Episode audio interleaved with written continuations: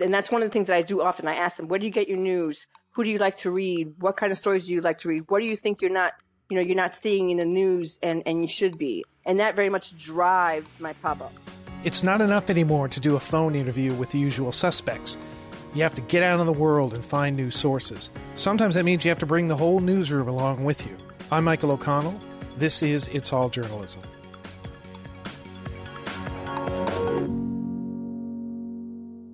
Helen Ubiñas is a reporter for the Philadelphia Inquirer and Daily News. She specializes in telling stories of Philly residents who often go unseen or unheard of in the media. Helen recently started a series of pop up newsrooms covering marginalized neighborhoods, and she's here to tell us all about it. Welcome to the podcast, Helen. Thanks.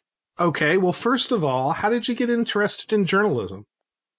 Well, I've always been interested in writing. You know, when I was uh, younger, didn't really know how I could make that into, you know, I guess into something that I did, you know, for living. I ended up going to community college where I started to work for the newspaper there and just really found a, a, sort of natural love for it and, and a love for storytelling and asking a lot of questions. You know, my father was a, a big newspaper reader and he'd bring it home. And so that was also sort of, I guess, early on, sort of interest in reading newspapers, but in actually you know, writing and being a journalist, I say it really sort of started in uh, community college. Did you grow up in the Philadelphia area? No, I grew up in New York, mostly in the Bronx. I was the middle of, uh, you know, three kids, three sisters. And we moved around later, you know, when I was about 18, 19, my dad started to move, move us around between New York, Massachusetts, and Connecticut for his job. He's a furrier. He, he uh, makes fur coats. So basically he was chasing jobs. And so we went where the jobs were. Cool. Cool. So you got you got a chance to see a, a little bit of the different aspects of the of the East Coast. Yes. So how did you get interested in this niche that you're covering of uh, you know covering the little guy and the little, little gal's story? I think it, it all sort of stems back to, I guess, you know, for a lot of us journalists, sort of our upbringing. You know, I grew up in, like I said, in the Bronx in uh, neighborhoods that looked a lot like the neighborhoods that I, you know, ended up covering when I worked for the Hartford Courant for almost 20 years. And then now here in Philadelphia, meaning underserved, often unseen. For a long time, we as journalists, and, and I'm one, would often say, you know, I, that we wanted to write about people who don't have a voice. And that has, you know, very much evolved in my thinking as a journalist because everyone has a voice. We have just chosen whose voices we hear and whose voices we don't, whose voices we validate and whose voices we, we don't validate. And so that's always been an interest of mine because I happen to, you know, grow up in neighborhoods that were unseen.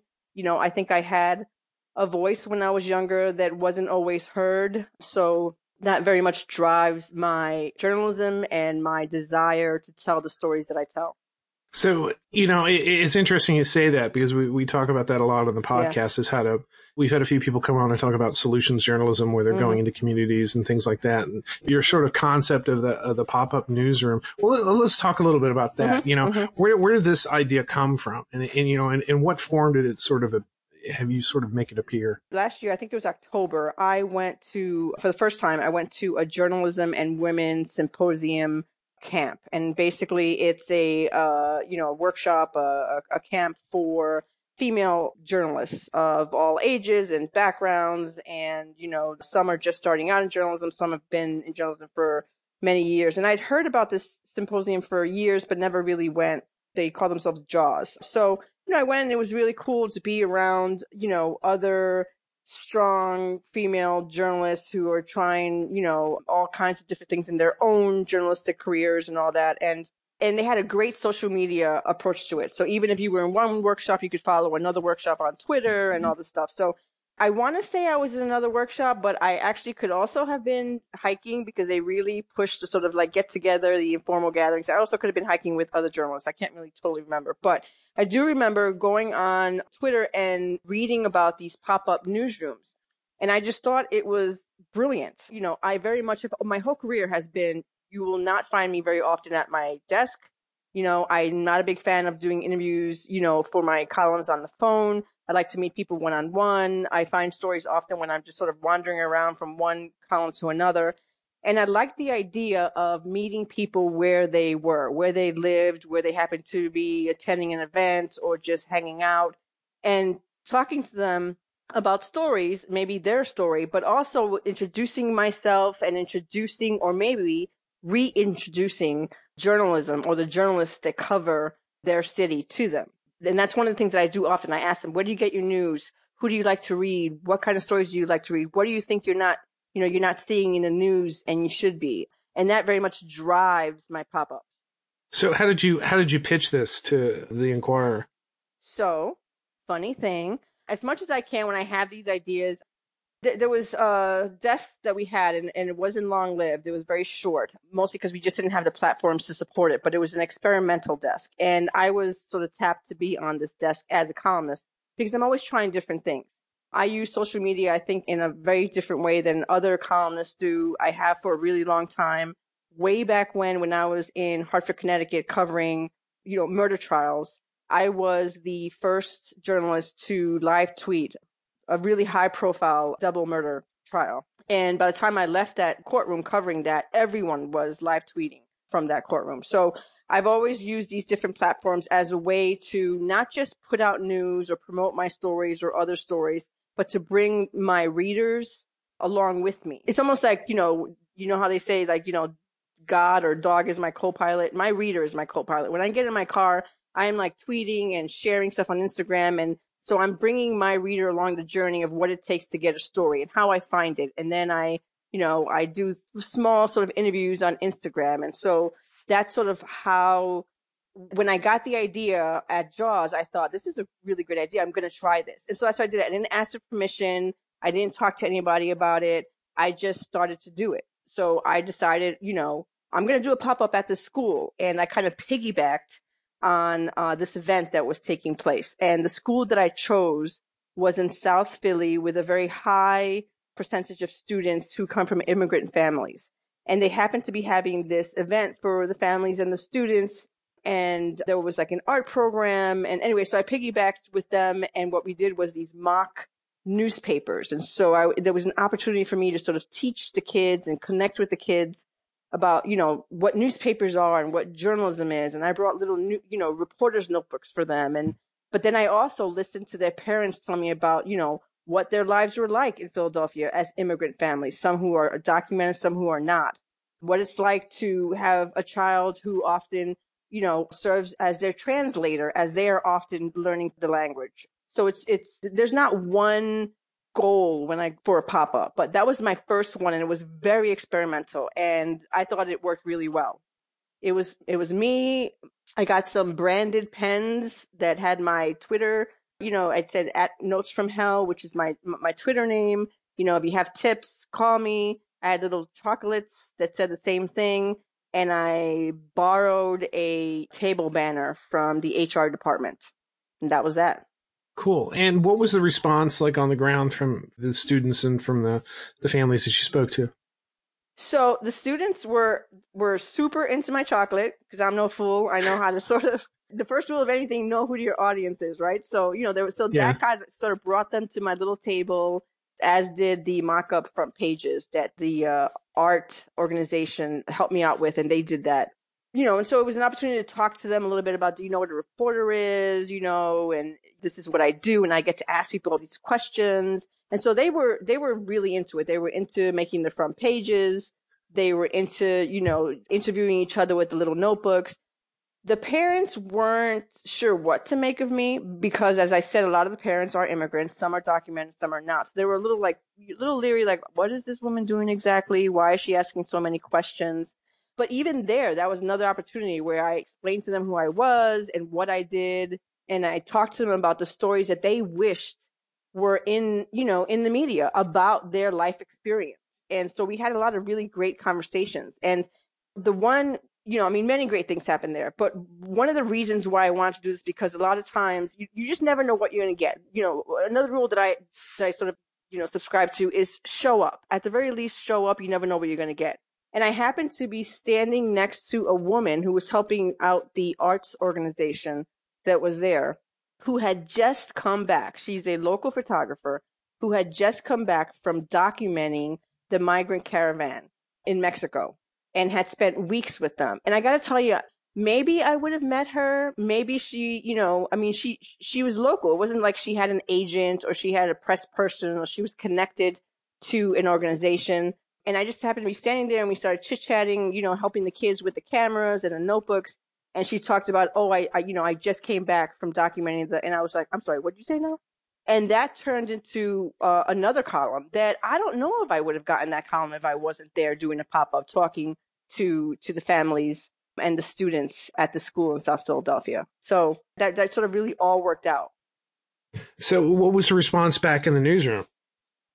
Um, kind of like the, kind of like the uh, parents, like they weren't quite sure what to make. Like they were like, "Papa, what?" And now I'm I very much work alone, and I'm always coming up, like I said, with different things, and I you know, I tried different things. Uh, three years ago, uh, something else that I cover a lot of is gun violence in Philadelphia. We unfortunately are affected every single day uh, with gun violence. It does not get the same attention that other gun violence does, you know, across the country. So three years ago, I started um, this gathering, which I called Fill the Steps at the iconic um, art museum steps here in Philadelphia, where I called people to to meet at the steps um, as you know uh, to show the impact of gun gun violence in the city every single day.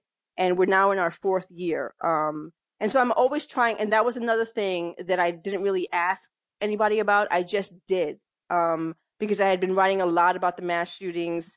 Um, it was right after the Pulse nightclub shooting, and all of our attention, as it often is when something horrible like that happens, was about gun reform and change and thoughts and prayers. And it was all incredibly valid but at the same time we had this we have this daily gun violence that people here in philadelphia deal with every single day and i wrote all about the you know the mass shooting in, in, at the pulse nightclub in fact i I, I went out and uh, bought an AR-15, which was a gun that you know we thought uh, was used. At the I think it was a, a, little bit of a different gun. I can't remember what it was now, but I went out that day and and wrote a column about how easy it was to get that gun.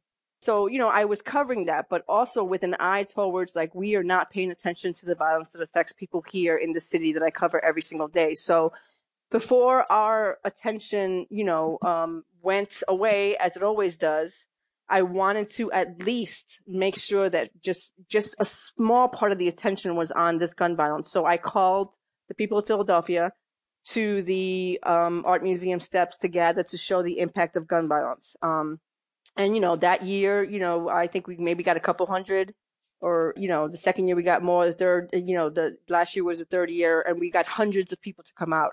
And last year we got hundreds of people to come out, I think, because, you know, it was Parkland, uh, the, the horrific uh, school shooting in Parkland. And students here in Philadelphia were really grappling with they obviously felt for those students in, in Parkland. They knew exactly what they were going through. They feel that almost daily here, you know but they were grappling with whether they should walk out in solidarity when, you know, they were wondering where's the solidarity for us when we lose our brothers and sisters and uncles, you know, every day almost, um, someone here in Philadelphia does. Um, so this last year, they really led the charge to those steps. And I think that that's the reason why we got more people than ever to, to stand on those steps with signs and pictures of people they had lost um, telling their stories and just sort of united, you know, in a promise to each other that, you know, we would continue the fight to call attention um, to the gun violence in Philadelphia. I'm, I'm glad you talked about this because um, yeah. Gun violence is, is can actually be one of the harder things that the journalists have to have mm-hmm. to deal with because on the one hand, you know, we're all sitting here waiting for the next terrible event to occur, dreading it. But then as journalists, you know, we know we're going to have to cover it. We know we're going to have to write about it. And it's like, you know, this is the same story. These are the same right. issues that, that come up every time and, and, that we identify the same causes. And, mm-hmm. and it can be really kind of frustrating to, you know, how do you keep that relevant and new? Because it's important to cover these things. You know, right. how do you, you know, you know, what do you do to motivate yourself? It is incredibly frustrating when you consider that I, I wrote about gun violence when I was in Hartford. I write about gun violence now. I was aware and, you know, affected by gun violence when I lived in New York. So it's incredibly frustrating to feel like I'm, you know, I'm writing the same stories over and over again with different names and different locations. And so that was one of the reasons where I wanted to, to connect with the community that was most affected and and honestly and say like help me help me sort of get the word out. Help me show people what the faces of gun violence look like you know? Meet me here. The first year i i, called people to the steps you know one of the things i said in that column was like don't let this moment pass without making sure that even if it's for a fleeting moment that people you know in this country understand that gun violence goes beyond the mass shootings that we pay attention to briefly mind you because then we move on but that it goes beyond that so i mean i think that's how i am able to continue to write about it and why i'm able to continue to remain passionate about it and hopeful that one day something will change is by getting more people to join the cause whether it's you know mothers who lost their kids who were standing at, you know on the on the steps with me whether it's the young students that i talked about who within a year it's been a year to see these students and how they've stepped into their power and their voices is amazing you know i mean i just went to a uh, sort of a precursor to the fill the steps event coming up next month that they're going to lead because my intention has always been create stuff and then hand it over to the community that it affects the most so you know, my intention was never to continue to be the lead on getting people to fill the steps, to promote it, yes, to to help people, you know, get people there, yeah. But when I handed this over to those students last year, my hope was that they were gonna, you know, feel just as passionately about it and do just as much work. And so I went to this talent show last week where if I had any doubts about whether they'd be able to pull this off or whether they still wanted to do this or they still you know, were passionate about showing the impact that they face every single day, it was all erased because uh, they are more than ready to to take the lead. And I mean, I can't wait to see what they do next month when they're when they are putting out the call. Yeah, and what I like about this is, you know, one of the ways you keep this fresh, and one of the one of the ways you make it important to people is you show that you know you involve the people who are mm-hmm. impacted by this exactly. this violence, right? You know, and, and putting their faces out there and right. saying, "Hey, look look at this face." Right. This is somebody who's concerned. This is somebody whose whose family was affected by this. Right. You know, how does that make you feel? Are you going to make change? Do you think about change? You know, that part of your mission is that is that anything that you sort of consider that one of the reasons that you do this is is to try to uh, you know elicit some change? Yeah, change is is part of my mission every single day, and that's when I talk about change. I talk about change within my newsroom and outside of the newsroom. Meaning, I know I am incredibly lucky, privileged to have the platform that I have, especially as a Puerto Rican woman. There are not many Latina, you know, there, there's not as many uh, Latina reporters as there should be in newsrooms. There are not many, uh, you know, as many uh, reporters uh, of color in newsrooms. Now, you know, now I am lucky enough to have a platform as a columnist. And so when, when I think about change, I think about using my platform in whatever way I can for as long as I have this platform to to you know help people amplify their their voices and the message. And so, you know, I'm not just telling somebody's story, but I am like I, I'm allowing them to sort of you know I'm using my platform to make sure people are hearing them, to really hear them in a way that perhaps they can't. That they can't or they won't hear them. Mind you, that's changing every day in journalism because the fact of the matter is is that in many ways communities no longer really need us to put their messages out there. You know, in many ways, they've given up waiting for us to show up to tell their stories. So they found their own platforms, whether it's on Instagram or Facebook or you name it, podcasts. So, you know, and I, and I'm also very aware of that. You know, I don't want to lose that connection with the, with the community. While I know that they can put the message out themselves, I want to be part of it. I want to be part of the conversation. I want to be part of the change. And it doesn't just mean, you know, I did something last year that I think surprised a lot of people. You know, when I talk about using my platform, you know, to to amplify people's voices or causes, often people think that I'm ta- I'm only talking about people of color or I'm only talking about people in underserved communities. But in fact, I'm not because I also know who needs to hear the message. And so last year, these these students that I talked about, they have this amazing teacher, Maureen Boland. She's a young white woman, mom of two, I believe. And we talked about having, trying to get this message out about how gun violence impacts everyone. And that means someone who lives in North Philly and someone who lives in, you know, Society Hill or, or, you know, whatever the neighborhood. It impacts all of us. And it's something that I've tried to sort of just sort of say over and over in my columns. And then, you know, I, I hold uh, an event like Fill the Steps and yeah, there are people from different neighborhoods, but not as many, you know, because people think, oh, that only affects those people over there in that neighborhood. And so it was a conversation I had with this teacher and she wrote this incredible, incredible uh, letter to other Philadelphians of privilege. So she was speaking to to people who look like her in from neighborhoods like the ones that she's from, from families like the ones that she's from. And I could have very easily sort of taken snippets from her letter and written a column, you know, but I chose to basically print her column in whole in my column space. And it surprised a lot of people because I think most columnists would have just take, you know, you use parts of her column uh, within their own parts of her letter within their own column. And I wanted this message to go straight from this teacher to her community. And it really made an impact. And I think it was a, a huge reason why we got such a cross section of people at the steps last year because, you know, it was, she was speaking to her community in a way that I don't know that I could have or that they would have re- they received the message coming for, from her in a way that I'm not sure, even given my platform, that they would have received it in the same way if it was coming from me. So to get back to your to your pop up newsrooms, yeah, you know, how do you? I mean, this is the thing that you, you're talking about with you. This teacher is really kind of interesting, and I think any large city, you know, every city has a degree of diversity to it, and you know, when you're writing one way, sometimes mm-hmm. you, you, feel like you're only reaching one audience. And, mm-hmm. and, you know, by including that letter, I mean, that shows that, you know, you want to get everybody involved because it's right. everybody's problem. What is the, the chicken and egg proposition here? Is it for these pop up newsrooms? Do you, you know, I have an idea for a, a type of story that I, I, I want to write, and then you look for a community that, that has it, or do you go to a community to try to see what their problem is and write the story that way? It's kind of a little bit of both. The first one that I did at the school was very much sort of like, you know, it was the beginning. I wasn't really sure, you know, how this was going to work. And this, just so, you know, we're clear, this is still very much an experiment. This is a work in progress. It's pretty new. You know, each one sort of teaches me a little more about the next one. So, you know, I also, in addition to gun violence, I write a lot about reentry and, you know, criminal justice reform. And so I'm always sort of on the lookout of telling stories in a different way. And we have these, these criminal record expungement clinics, various locations around the city. So my second one, I kind of wanted to take a look at those a little bit.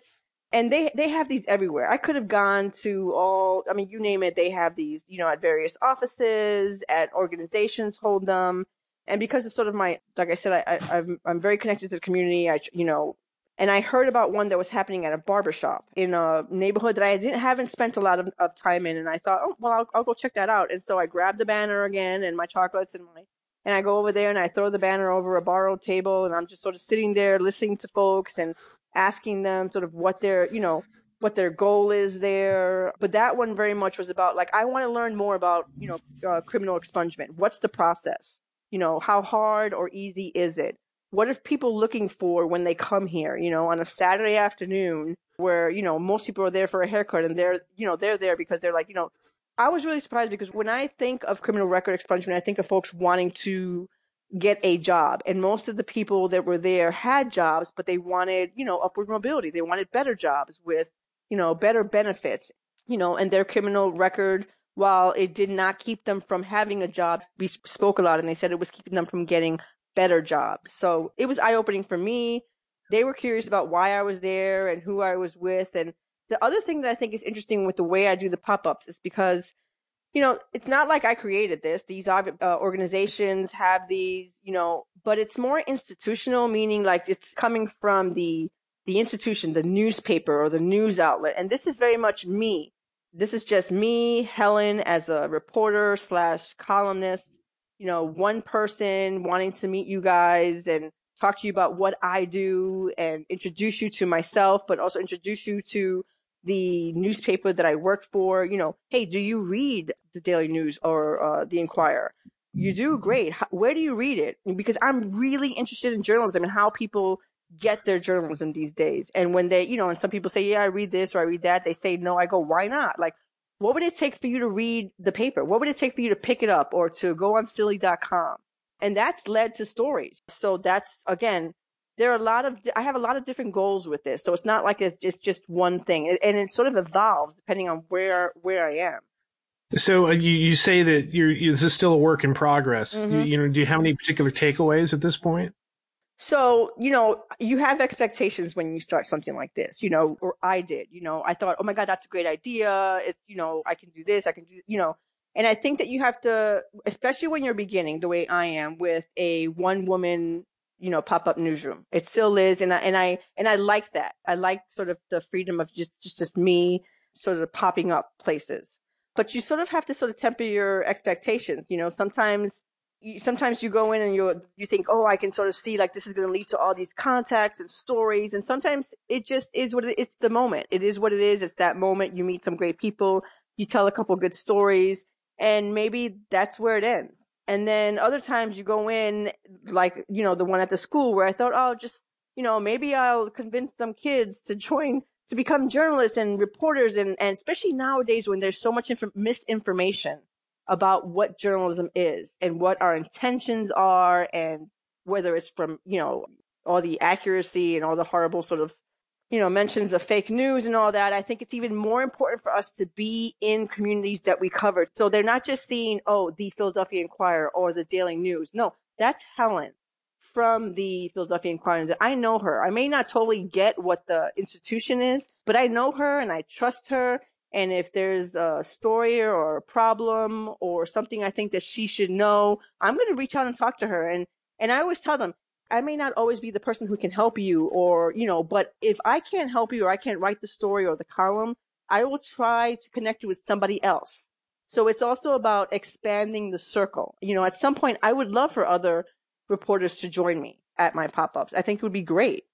I would say reporters like you who are doing what you are doing, you're, you're doing the Lord's work for a lot of different reasons. Yeah. You're, you're, you're covering these these communities that aren't getting the coverage that they they, they need right. to. You're sort of expanding the scope of your your news outlet, but you're you're out there drum you know banging the drum for journalism. That's right. And, and I think it's really kind of important, important these days. I think one of the things is people don't don't know what we are, who we are, what we do, and they have all these misconceptions, and they start seeing journalists in their neighborhood concerned about what they're doing. Right that has a big impact.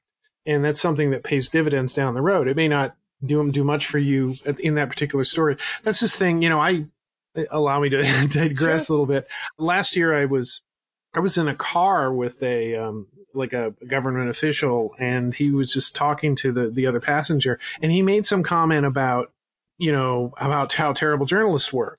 And I had to remind him that there was a journalist in the car and he said, "Oh no, no, that's not what I meant." And, But we talked about it a little bit, and one of the things he brought up was, you know, he he was uh, like a communications officer, at, you know, in Florida, and there was a journalist there who was just really unprofessional, who didn't answer, you know, his calls, was always kind of bothering him about different things, but never. And, and the stories that she wrote weren't, weren't particularly good, and you know, so that's that shows you the effect of a journalist who's journalist who's out in the out in the wild, right. not doing good work, you know, poisoning people's perception right. of what we are. Right. So that's why it's important that more of us go out there and when we are doing our work, that we do a little crowd, you know, crowd interaction. Let them know that you're there for a reason. You know, sort of explain what you're doing, but also we're doing this because we we want to hear your story. Right. And you know, th- things like this pop up thing that you're doing is you know is great for that. I think. And it's especially important when we talk about some of the issues that that I that especially like you know a lot of us cover, but I cover a lot you know, it, it's not always great news. You know, it's gun violence. It's, you know, criminal reform. It's a lot of bad news. And often you hear, or I hear, you guys only show up when it's bad news, when you want to put you, when you want to sort of write, you know, bad things about our neighborhood or, uh, you know, somebody died. And, you know, I mean, often they're not entirely wrong. And so part of this is also like, hey, you know what? I'm here when nothing, when nothing horrible is happening. I'm here because I'm hanging out at a school talking to you guys you know, to the kids. And I'm, I'm here at this criminal expungement clinic because, you know, people want to sort of see how they can improve their day to day lives. And I actually brought my pop up to a, another pop up, which was, you know, a pop up to, to give, uh, it was a clothing donation. So people will show up if they need clothing. And so, you know, often we end up not even talking about sort of the event that I'm actually at. It's just sort of talking to each other one on one, like, oh, you know, I'm Helen. I live in this neighborhood. Oh, yeah, I work there. What do you guys do? Oh, you know, and it's just, it's very important for us to be part of the community, especially when we do, when we so often don't do a good enough job of covering these communities. We need to do that. And we need to remind people that, hey, we're here and we're interested and, you know, we're, we're your sister and we're your uncle and we're the, we're the, you know, the woman that lives down the street. And so that again is another sort of reason for these pop-ups. I, I agree. Now, just to sort of wrap this up, yeah. you know, what would you say to other journalists who who, who might be interested in, in doing a sort of a pop up newsroom? What, what, what should what should be their first steps? What should be the things they should be thinking about? It's a it's a lot more work than I thought it was going to be. I thought, oh, this is going to be fun, you know. Uh, but to do them, you know, to get something out of them, it it does take some work. So, so think about where do you want to go and what are the stories you want to tell and who do you want to connect with. But I think it's important to you know to sort of go out there and I, I mean, and part of this, I know this is journalism, you know, and, and this is what we do. We go out there and we're, you know, we're looking for a story, but don't necessarily be looking for a story, be looking for a connection. And sometimes that doesn't necessarily lead to a story that, that, you know, or a column, but it could in the future. And just sort of, you know, remember that and rem- remember sort of that there are so many people out there with so many stories to tell and voices who we have historically chosen not to hear. So we have a lot of work to do in these communities. And we have a lot of work to do in these communities that, that honestly are for a lot of us either going to make us or break us because we need these communities to be invested in us, to be invested in our products, to be invested in our stories, to be invested in us as journalists. We're already in a lot of trouble, but we're going to be in worse trouble. Yeah, if you can imagine such a yeah, thing. Yeah. Helen, thanks a lot for being on sure. the podcast. This has been great. Good luck with thanks. your uh, continued pop ups and uh, you know telling the, the little little person's story. Thank you so uh, much. Take care. Okay, bye bye. Okay, it's been a few weeks since I posted a survey to collect information about what programs, apps, and tools you're using to make good journalism. The response has been tepid. But the survey is not going away anytime soon. We want to hear from you about what tools you're using to do your job. And here's a reminder if you fill out the survey, we'll send you one of our It's All Journalism coffee mugs. Be the envy of your newsroom. So go to itsalljournalism.com, follow the link, and fill out the survey. For those few who have already filled out the survey, thank you. You'll be hearing from me soon about your coffee mugs. For the rest of you, get cracking. We put a lot of hard work into creating this podcast for you every week. We ask so little in return. If you've enjoyed our podcast, do us a favor, fill out the survey, and we'll give you a mug. You've been listening to It's All Journalism, a weekly podcast about people who make the news. You can find out more about us and download past episodes at itsalljournalism.com. While you're visiting our website, why not sign up for the It's All Journalism newsletter? You get all the latest info about our podcast, including episode notes and news about live events and upcoming interviews. Go to itsalljournalism.com to subscribe.